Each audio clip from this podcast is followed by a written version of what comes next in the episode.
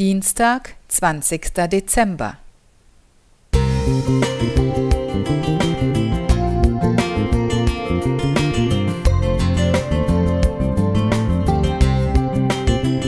Ein kleiner Lichtblick für den Tag.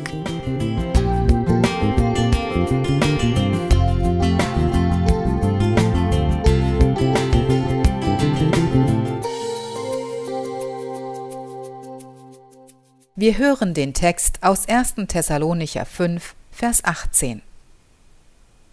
Seid dankbar in allen Dingen, denn das ist der Wille Gottes in Christus Jesus für euch. Was heißt es, dankbar in allen Dingen zu sein? Dankbar für die Probleme in der Arbeit, den nervigen Nachbarn oder den Jobverlust? Eine Interpretationsmöglichkeit bezieht sich auf das Wort in.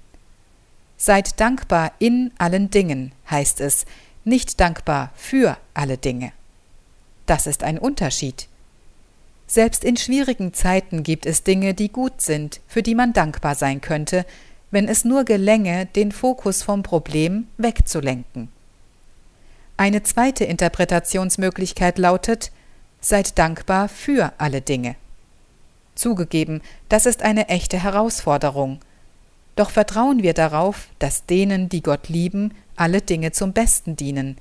Römer 8, Vers 28. Gott sagt zu dir, Wenn du mich liebst, wird alles, was dir passiert, zu deinem Besten dienen. Ich habe alles fest in meiner Hand, und du wirst später den Grund für alles verstehen. Vertraue mir.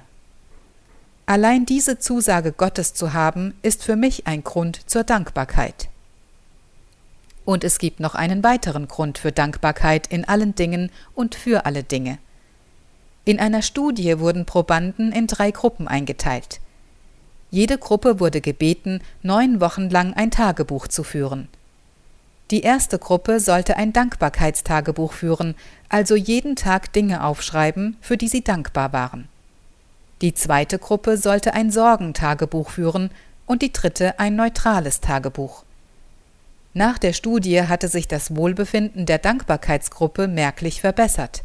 Sie bewerteten ihr Leben nun positiver und ihr Optimismus war größer.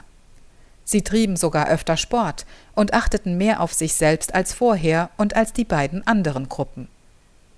Journal of Personality and Social Psychology 2003 Seite 377 bis 389 Paulus hat das damals schon gewusst, weil er Gottes Willen für uns kannte. Dankbar in allen Dingen zu sein, hat erhebliche Vorteile für unser Wohlbefinden, unsere Hoffnungen und unseren Optimismus. Und brauchen wir das nicht gerade in schwierigen Zeiten?